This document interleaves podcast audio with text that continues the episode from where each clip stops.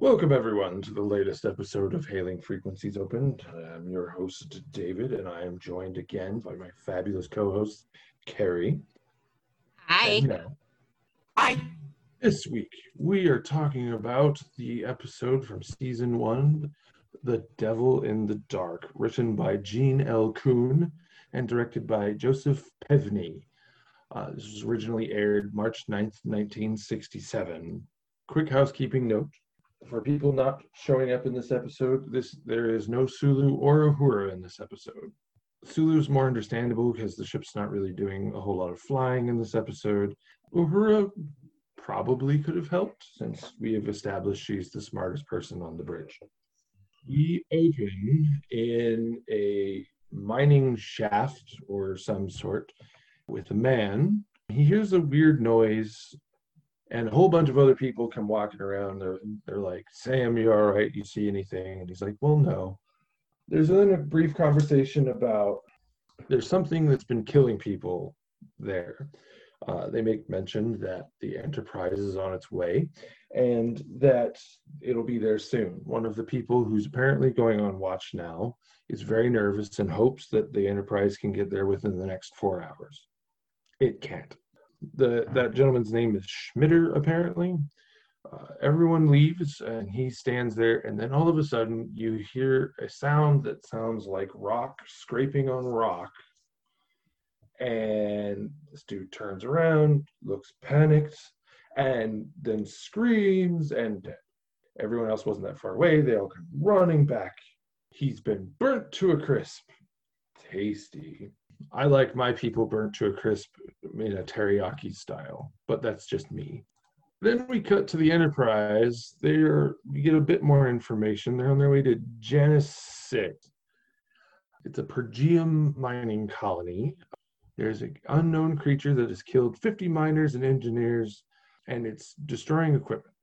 In all of their brilliance, the entire senior staff, except for Scotty, all beam down to the planet at the same time for reasons that I don't understand. At this point, Kirk has a conversation with the head of the mining colony named Chief Engineer Vanderberg. They have this very great back and forth where Vanderberg is very mad that his people are dying. Uh, nobody's willing to go down into the into the deep shafts. Um, it's getting closer to land where people are dying, and it's becoming a problem for everyone involved. Kirk is very on board with the whole, well, let's murder it. Like from the jump, he's like, I want to kill it. Spock makes note that there is a very pretty purple inflatable beach ball on Vanderberg's desk. He just makes a comment that it's pure silicone. Great. So it is a purple beach volleyball. Great. I'm very excited that we've established this. I hope that's what they do later. He thinks it's a weird oddity. Vanderberg doesn't seem to care one way or the other. Kirk doesn't really seem to think about it all that much either. As they're talking, we cut to a man in an area which they needed to make sure there was a sign painted. Uh, and the sign reads nuclear reactor. The man in the orange jumpsuit is murdered because we hear him scream. At this point, everyone there's more conversation between Vanderberg and Kirk about what's going on and people and if Starfleet wants this pergium, they've got to you have to do something and you know it's something new, so we must kill it. Kill it, kill it, kill it. Spock only wants is kind of not on board with the kill it, but you know, he's okay a little blinky light goes off and they all go running down to find out what is happening. They find another man burnt to a crisp, along with a big hole in the nuclear reactor that's missing a piece. At this point, we find out that this is a very shoddy setup for a mining colony because the thing they're using for their nuclear reactor is incredibly outdated and there are no replacement parts. You all are idiots. All right, that covers about the first 10 minutes or so. Our our death count is currently two on screen so far. Two. Yes. Yeah. Dose. Dose people. Mel, what were you how were you doing at this point? Well, there's this group. I don't know what his name is because he was dick. He just made me yell, Yay! I hate capitalism so much.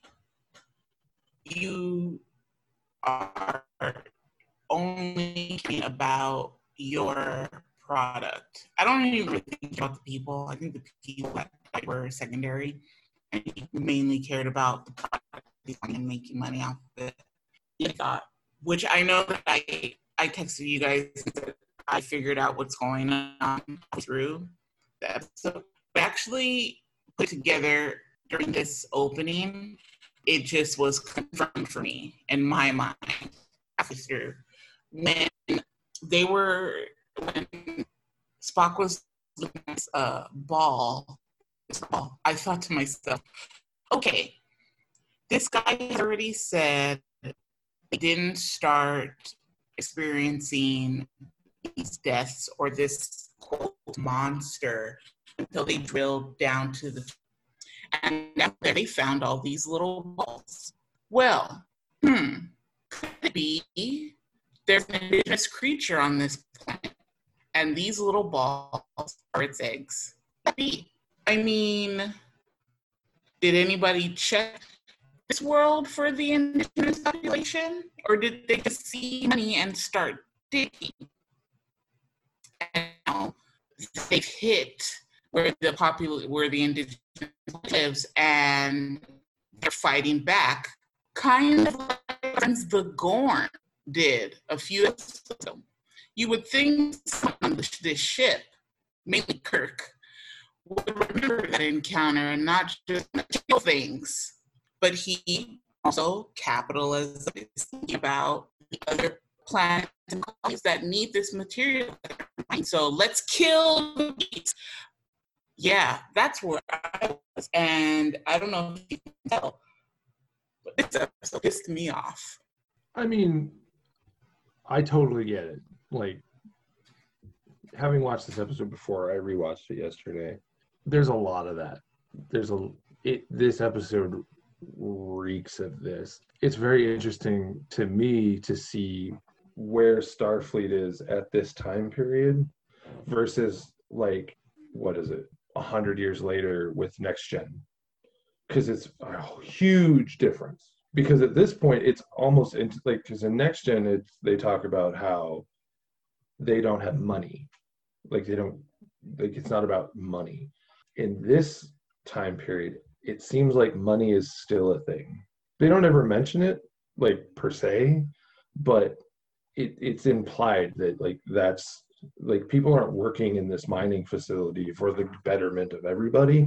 There it seems like they're working in this mining facility to get paid. So I mean, it's a very interesting thing for me to look at. Well, this is where Starfleet was, and then even in the hundred years from here to here, look at all the changes they made just in that time period. But I totally see what you're saying. Like there's a blatant disregard for people. Uh, there's a blatant disregard for other creatures. Like it's a whole, it's a real problem. Carrie, did you have anything you wanted to add right at this point? Yeah, guys pretty much covered it all. I mean, the um, colony manager there was way more interested in profit than it seems his own people. I'm sure he was concerned, but I don't think he was concerned enough because he's like, we got to get this, you know, shipment, got to dig deeper and get more of this mineral and, you know, ship it off to Starfleet and all the other people that they need to ship it off to. And I agree that they are pretty stupid for having a reactor that has parts you cannot find anymore. It's like, what's up with that? It's like you're theoretically making enough money, you can replace this thing with something new and replaceable parts. But no, no, no, no, no.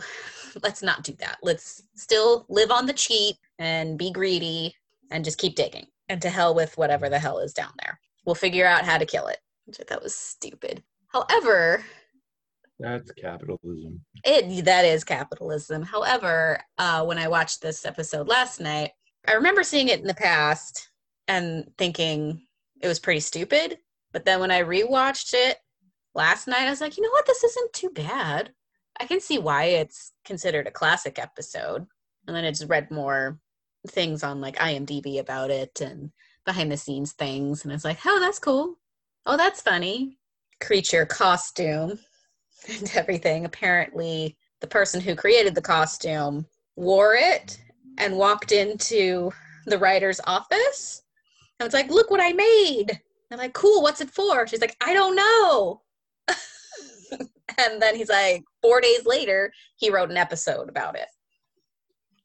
Oh, I have all kinds of thoughts about that outfit and Oh, me too. for later on. But Was there Uh, a person inside it Yeah. moving? yes. There was? Okay, good. So one other thing I do want to point out: people disrespecting Kirk is all over this early part of the episode. Uh, Chief Engineer Vanderberg doesn't give a fuck. Mr. Pell, who is uh, the man in purple in the room, also doesn't give a fuck. It doesn't matter what your rank is. He, they both are just like, basically, they're just fuck you, and you have to do this. And it's like, mm, do they though? So at this point, Kirk calls up and we hear from Scott, who's now in charge of the ship. He asks Scott to jury rig a substitute. He says, Well, that's easier said than done, and I can't, and like, I can barely fix it, and it won't last very long. He goes, All right, well, beam down immediately. So at this point, since Sulu and Uhura were not seen on the bridge when they showed it, and Scott's now down here, a random lieutenant is now in charge of the Enterprise or it's a yeoman because there are no senior officers left because they left.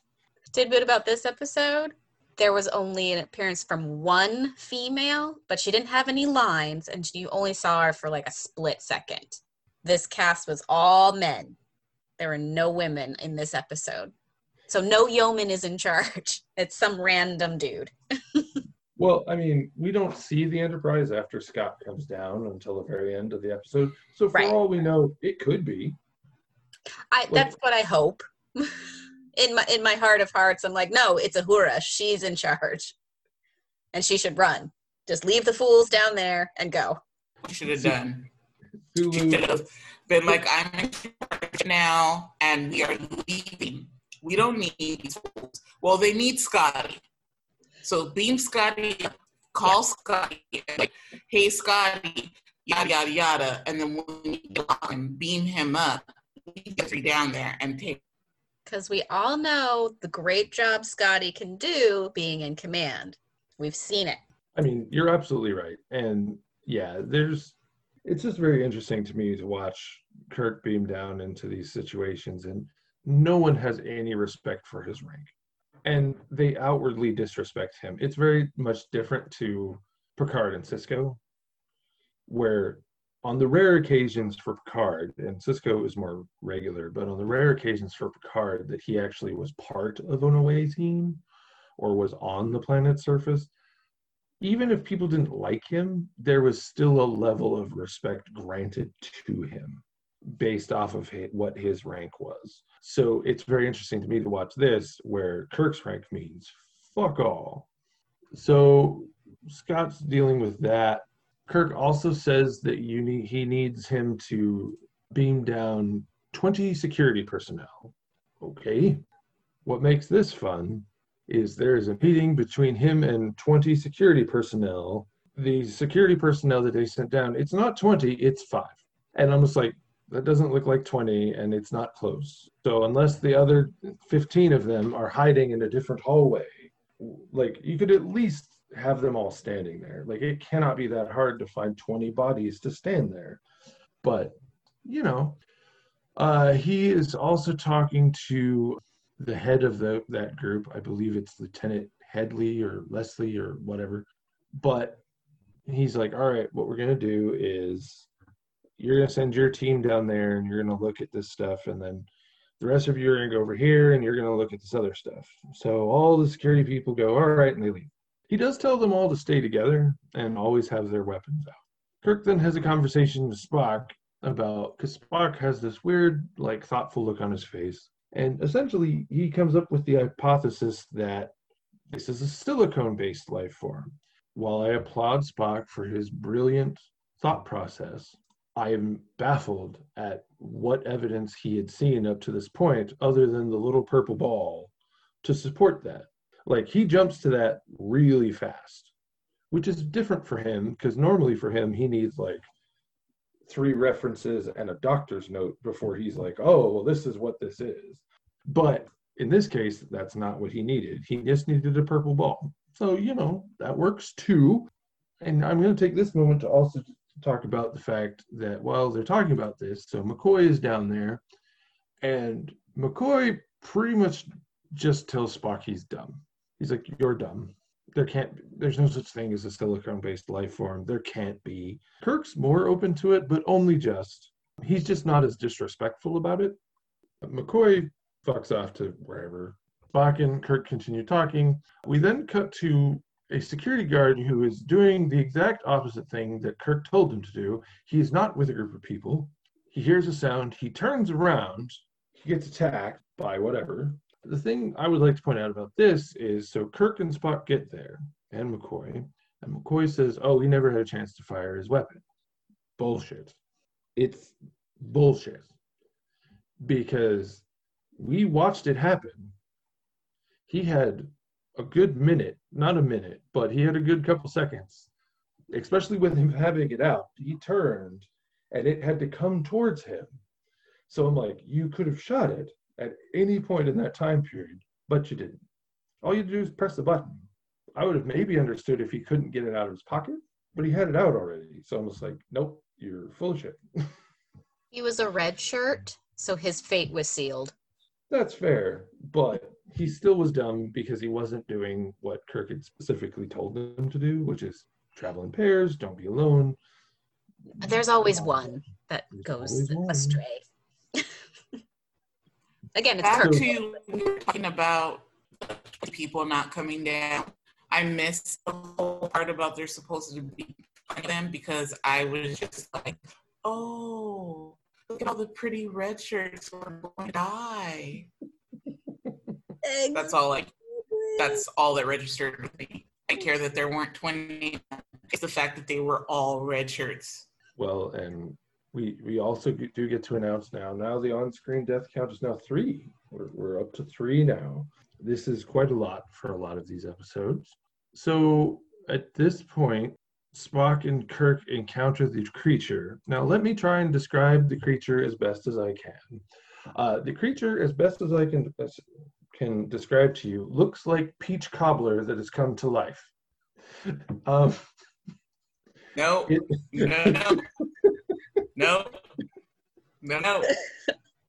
I was thinking like little pockets of hamburger meat were like the spots. And then like there's like, I don't know, like um long yarn pieces at the at the bottom that I guess were supposed to be like I'm just talking about what I saw at this point because I didn't see the little the edges at this point. Oh, I did. And so to me, it looks like peach cobbler that's alive. You know, To it's me, got it the, looked it's like got the crumble crust on the top. It's a whole thing. to me it looked like a badly formed meat Oh, there you go. that still had sauce cheese on top of it. go. did kind Well, of like to me. I mean, you're not. I don't think any of us are wrong. It's it's not a great looking outfit, like for sure. Kirk and Spock shoot it uh, without delay. The creature then moves away, uh, and they're like, "Oh, we injured it. There's a piece that fell on the ground." And he walks over, and Spock picks it up and makes the line of the episode. And he goes, "Well, you know, it is silicone based, and the best, the closest I can come up with is it's asbestos." I'm very excited about this because now they all have cancer. Um, asbestos monster. I mean, that's that's what it is. Hey, why not? All the old asbestos that we had on Earth, we shot it up into space and then it became sentient. Sentient asbestos. Yeah, no one needs that. So at this point, we've met the creature. Spock and Kirk are still going back and forth. Kirk wants to kill it. Spock is more wanting to save it. Spock did press Kirk on that a little bit because he did tell, try and tell the security teams, "Oh, try and take it alive." And Kirk's like, "Uh, no, we're gonna shoot it." So something that I will pin on this episode. He wants to shoot it because he learns nothing. He's learned nothing in his experience as a, a starship. Absolutely nothing. Um, something else I want to point out in this episode is there's too much humor in this episode, or attempts at it, because I really feel this episode tr- is trying really hard to tell like a more serious story, especially for the time period. The humor doesn't hit.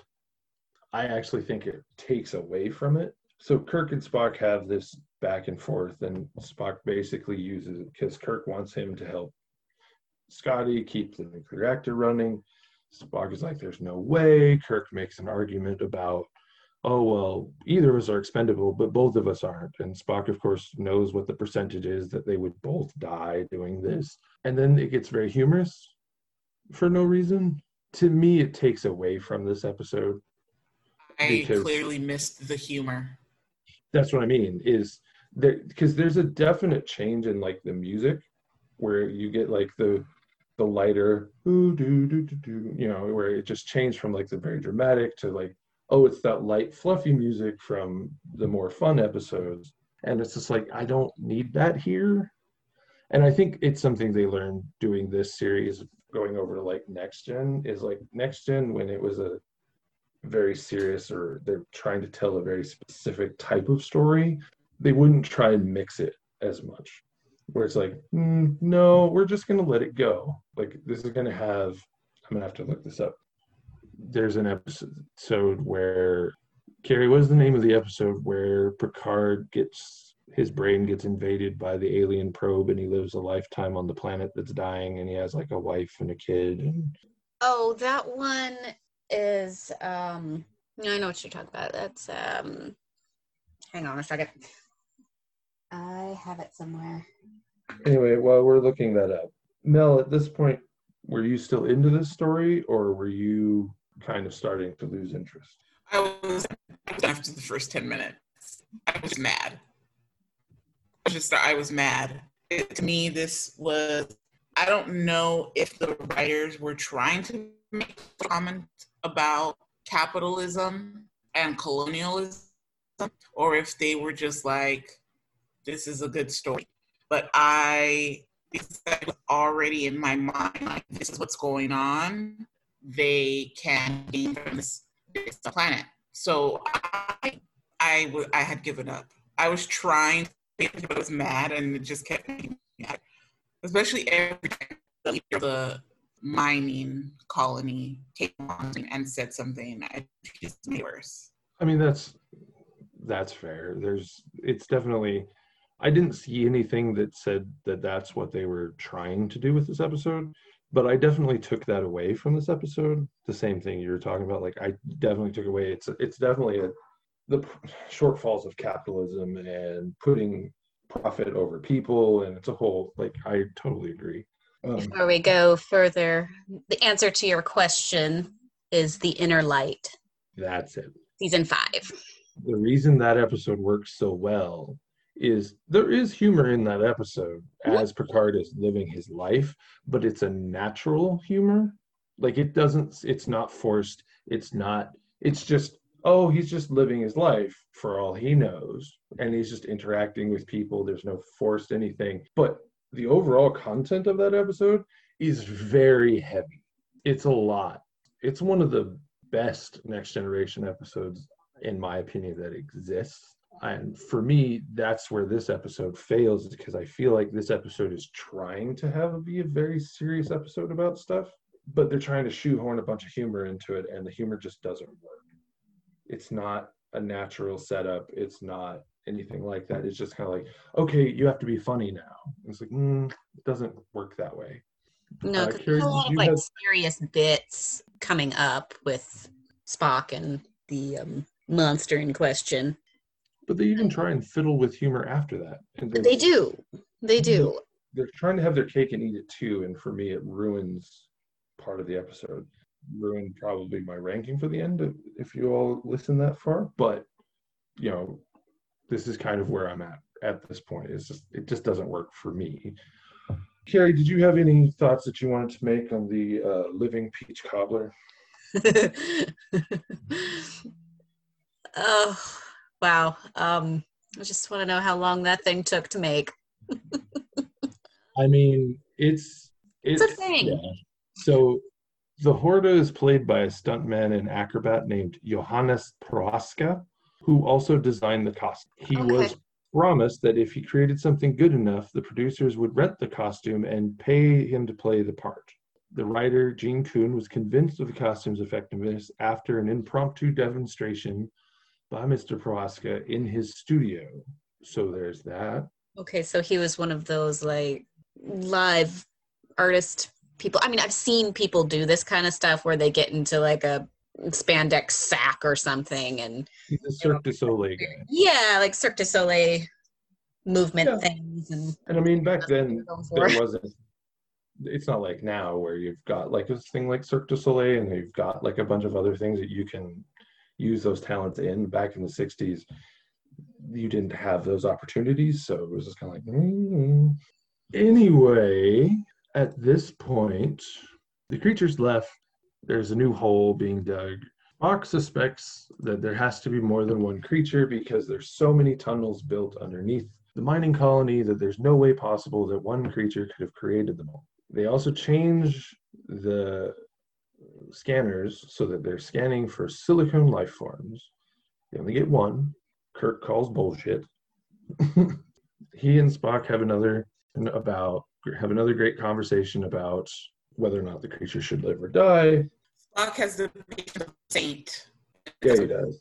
However, You it just makes bitch slap Kirk by this point. You just hit him. However, I will say that this makes what happens later in this episode make no goddamn sense. So Kirk leaves, he and Spock separate, and Kirk finds a chamber that just has, he uses the word thousands. I would say there's about 50 in the room um, of these little purple beach ball nozzle nodules. There's a rock slide in the room that he narrowly avoids while talking to Spock. Uh, Spock then comes running towards him, theoretically, because you don't really see what Spock's doing. Kirk tells him he's fine. The creature then comes out of a wall in an effect that, even redone digitally for now, looks terrible. It's the 60s, they did what they could. The creature doesn't necessarily attack him uh, while he's aiming at him.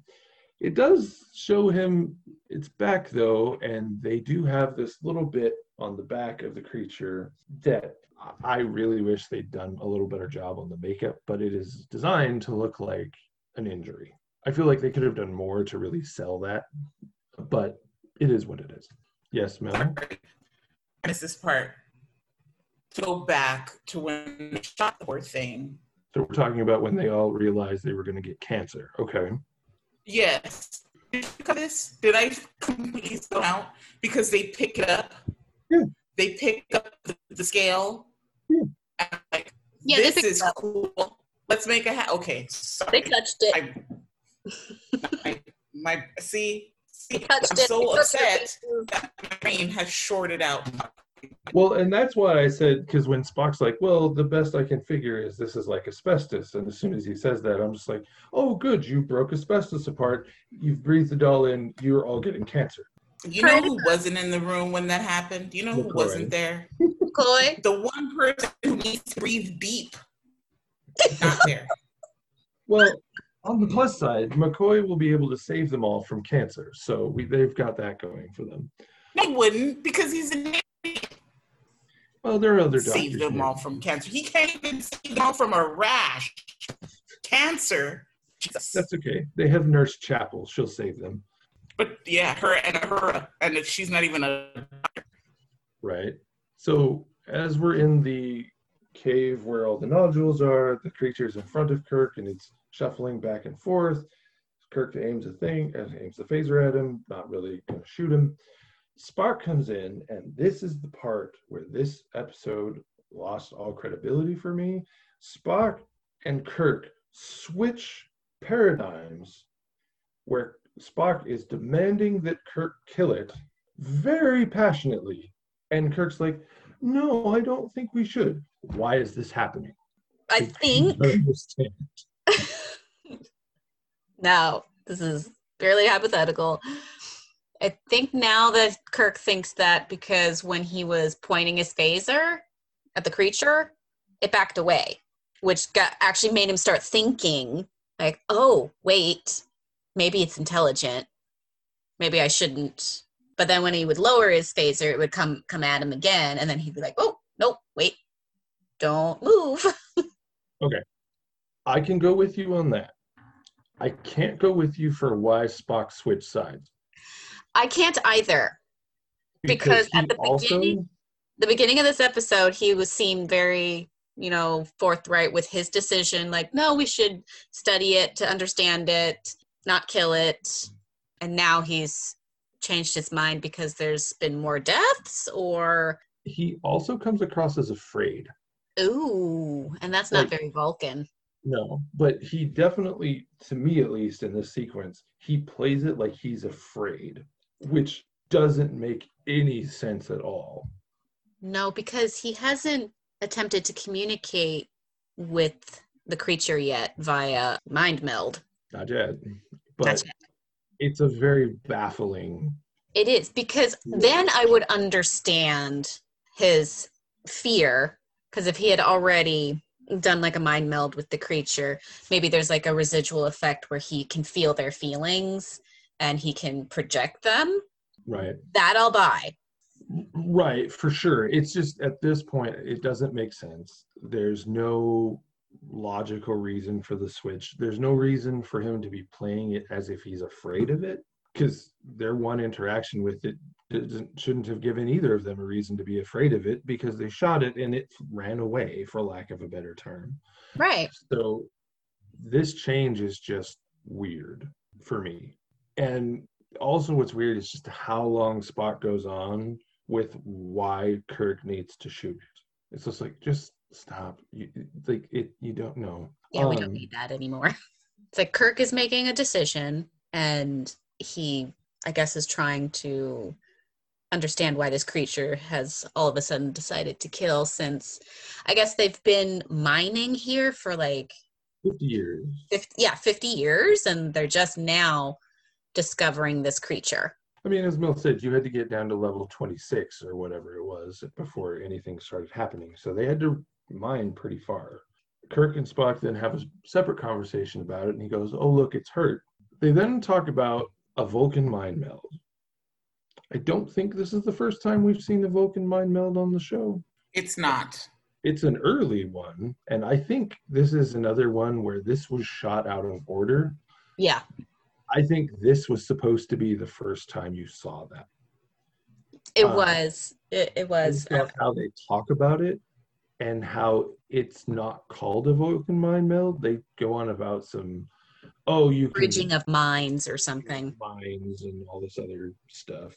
Kirk notes that it can be emotionally uh, like uncomfortable for Vulcans to open themselves up that much. Uh, Nimoy gives a fine performance here uh, when he puts his hands on the creature, and then he just goes, I like he just screams it almost, and like I just feel pain, great pain. I'm not sure why you need to mind meld for that because you can clearly see the injury on the creature, so you would already know that it is in great pain. Because these fools shot it. These fools shot it.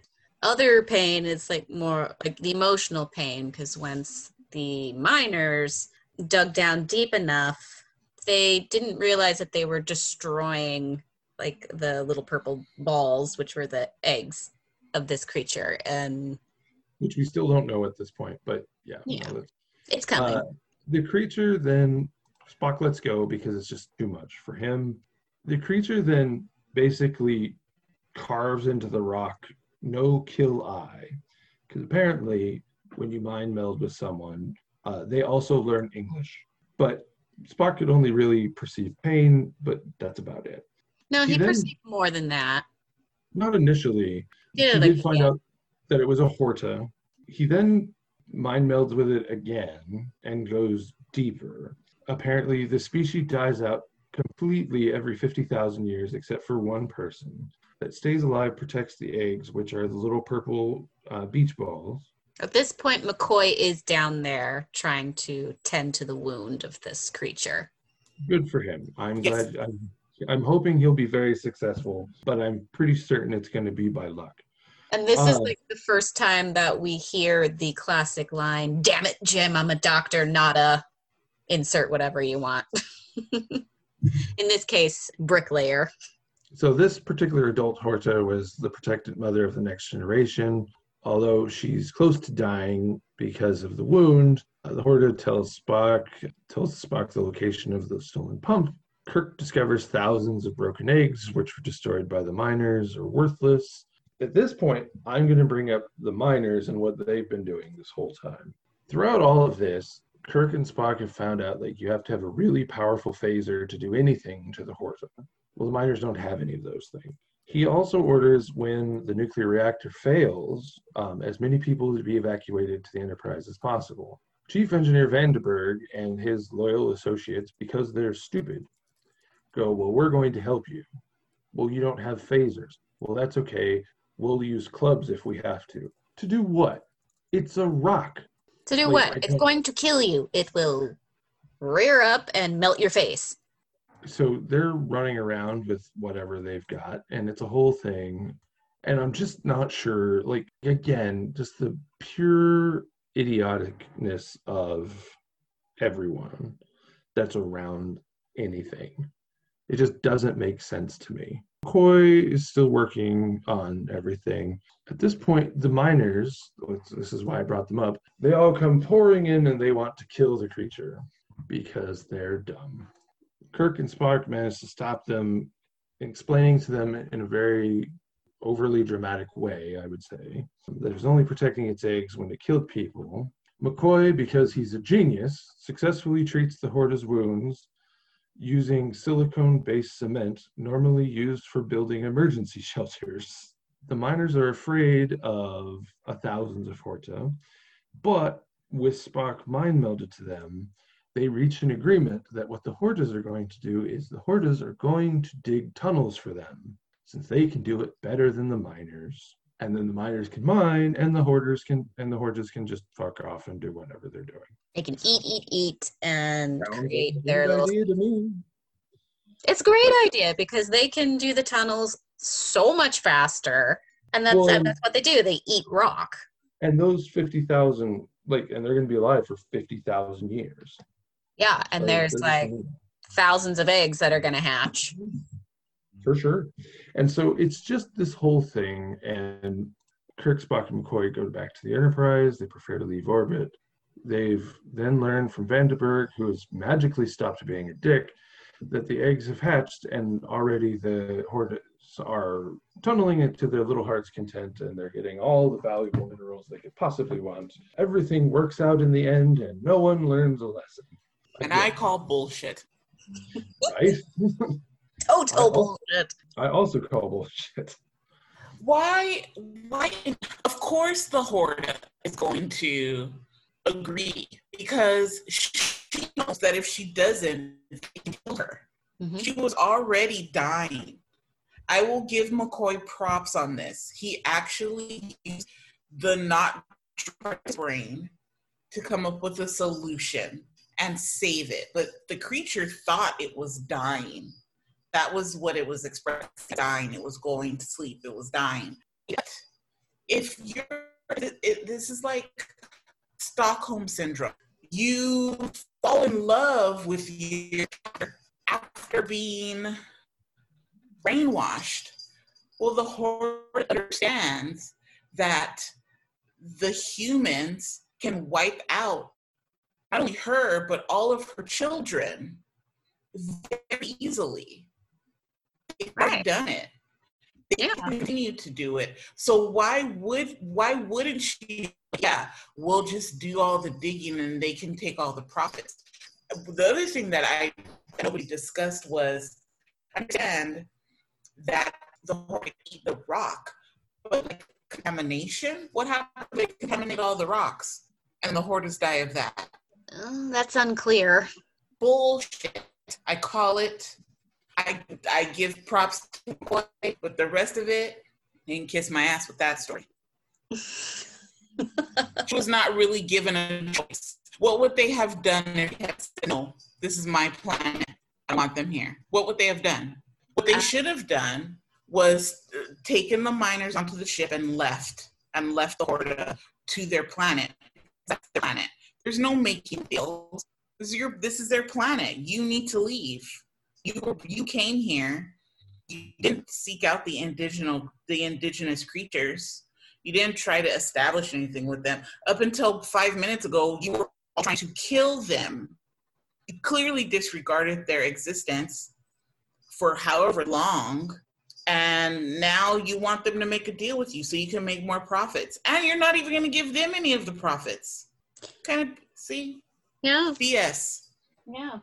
We've reached the end of this episode. I'll just wrap up with what I have my thoughts are on this at this point. Once Spock flipped from I want to save it to kill it right away, this episode lost all credibility because it just doesn't make sense. There's nothing in Spock's makeup before this. There's nothing post this that makes that sequence work. It's just a weird setup at that point because there just isn't the backup to make any of those decisions make it happen. Kirk is fine in this episode. He's his normal verbose, I'm a dickhead. I shoot anything that doesn't show me that it has any value. The Horta costume and the Horta for the time period, I give them credit for thinking outside of the box. It does look like a giant over like living peach cobbler to me, as I said earlier, but you know, it's just not the Horta costume itself just doesn't hold up now but it's fine. Like I give them credit, they did practical, great. It's different. Like again, I give them credit. It's definitely different. I think that this episode is like so many where they really were actually trying to like cover a very deep topic, whether it's capitalism can be bad, you know, it's just the whole thing. And I just don't feel like they went far enough and also i'm very tired of at the end of episodes there's no comeuppance for anybody or nobody really learns anything. Again it's something that i feel like next generation and future series they actually learn stuff. Now they might learn it slowly but they learn it. There's an episode of next generation where picard actually falls in love with one of the crew members and has to send her down to a planet with a firestorm. And she's one of like two people that die and so, even though he didn't make any mistakes as far as what he did as captain, he still has to deal with the comeuppance of I sent the person I love to die. Oops. She didn't die. Yes, she did. No, she didn't. Are you talking about lessons? The episode lessons? I thought she did die. Nope. No, she survived. He thought she had perished because they lost communications Uh-huh. because of the firestorms. Right. Uh, one person in her little crew party did die, But but wasn't her and the other one survived. Was it because she left the ship then? Is that what was the problem? She left, she decided to leave the ship because if she were to have a relationship with the captain, it would complicate things. And then she would always be second guessing her decisions, and he would be second guessing his decisions in regards to doing missions or sending her on missions. And then it would just wouldn't work. So perfect. Thank you for that. You're welcome. Um, but I think my original point still stands because he still has to deal with the fallout of this. Or at the inner light, like he deals with the fallout of he experienced the whole lifetime of these people, watch people that he lived through life and death with, and it, now he has to deal with the fallout of that. After um, Best of Both Worlds, they constantly have him dealing with the fallout of he was turned into a Borg, and there are you know complications from that. With this series i feel like they want to tackle some of those heavy issues but they don't know how. There's no outcome. It's at the end of every episode it's like all right well we just got to put a bow on this and move on with our day. And i think in some of these circumstances that just doesn't work. Like you have to have some sort of learning curve here and they just don't I will say that this episode is William Shatner's favorite because he really helped him when his dad died. That's cool. I really like that. You know, everybody deals with grief differently, and it's very cool that this is what helped him through it. As far as this episode for me goes, for what it was trying to do, I like if we were just rating it on what I can see it's trying to do, it gets a 10 because it's trying to tell a very big, heavy story. However, with its execution, with comedy that doesn't need to be there and doesn't feel like it's naturally supposed to be, with weird story beats and with characters flipping motivation with no real reason as to why, it's a three. It's a three. And the performances just aren't there. Like the acting isn't, besides Nimoy, who gives it his all the entire episode, there's just nothing else to hold on to.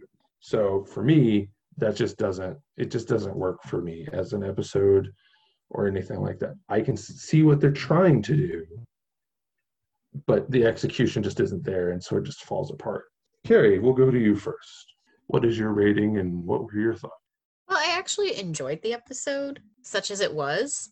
I understand what they were trying to do, subject matter wise, and how hard that can be, especially in 1967. And I know Gene wanted to tackle a lot of like heavy issues with the original series, but it just didn't always pan out for him. So, which is why when the studios agreed to do next gen, he got to fix all that. And he really got to explore all these issues that he's always wanted to tell. And then, you know, and thus far with all the rest of the Star Trek series that we all know and love, it's just a catalyst for issues that we should talk about and have an open conversation about and deal with. As far as this episode with the Horta, I mean, I would give it, I, I'm going to be generous and give it a five. I can understand why it was a classic episode. I can understand the issues that they were trying to portray, but there were some spots where I was like, you know, some humor isn't always necessary in like trying to shove it into like every scene. I thoroughly enjoy Scotty.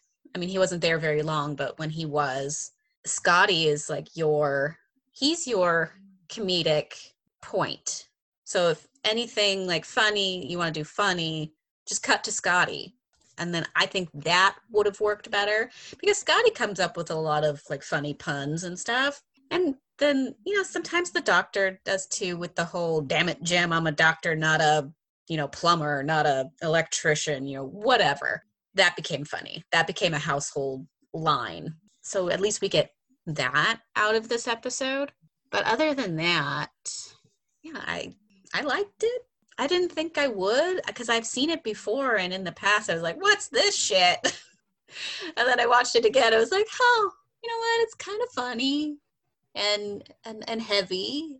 It's a lot of things, but you know, it, it was a ride. It was definitely a ride. Thank you, Carrie.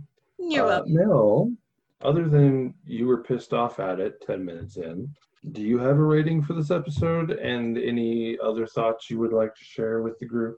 Um, I rated a three and it. Sorry, folks. little terrorist is door where nobody is. Okay, so this episode pissed me off. It's like they came from the encounter. Planet. They said instead of trying to figure out what's going on, Spock should have sooner about his um, theory about the balls. McCoy needs to out his butt and actually start thinking about what other people are saying instead of just dismissing it out of hand because he his brain is too small to to think that something like that would happen. No way. There's no way a life form could be made com- out of silicone. There are people on the street now who would say there's no way that somebody could be on the planet and have green blood.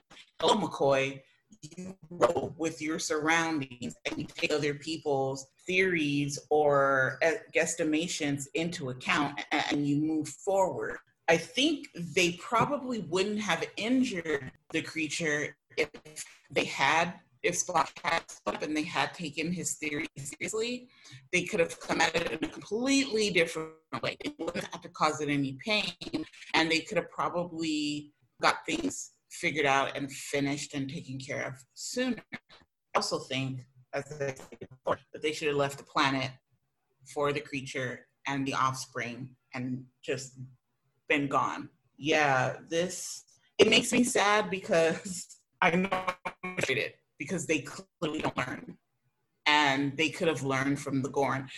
Even if it's taken out of out of context, like if this should have aired for an episode, so they should have learned the lesson from this. Either way, the lessons are not being learned, and their first instinct is to kill, and that's not working for me. It really seems like Mel, you and I kind of were on the same wavelength with this episode. Carrie, you weren't that far off. You just seem to enjoy it more. I did. And that's good. I mean, listen, this episode, if you want to look at it from what it is, it's not terrible. It's not. It's no, it's not terrible. It's not by today's standards, it's not a 10, but for s- some people it might. As with, with everything, when we this is just the three of us's opinion on this. Mm.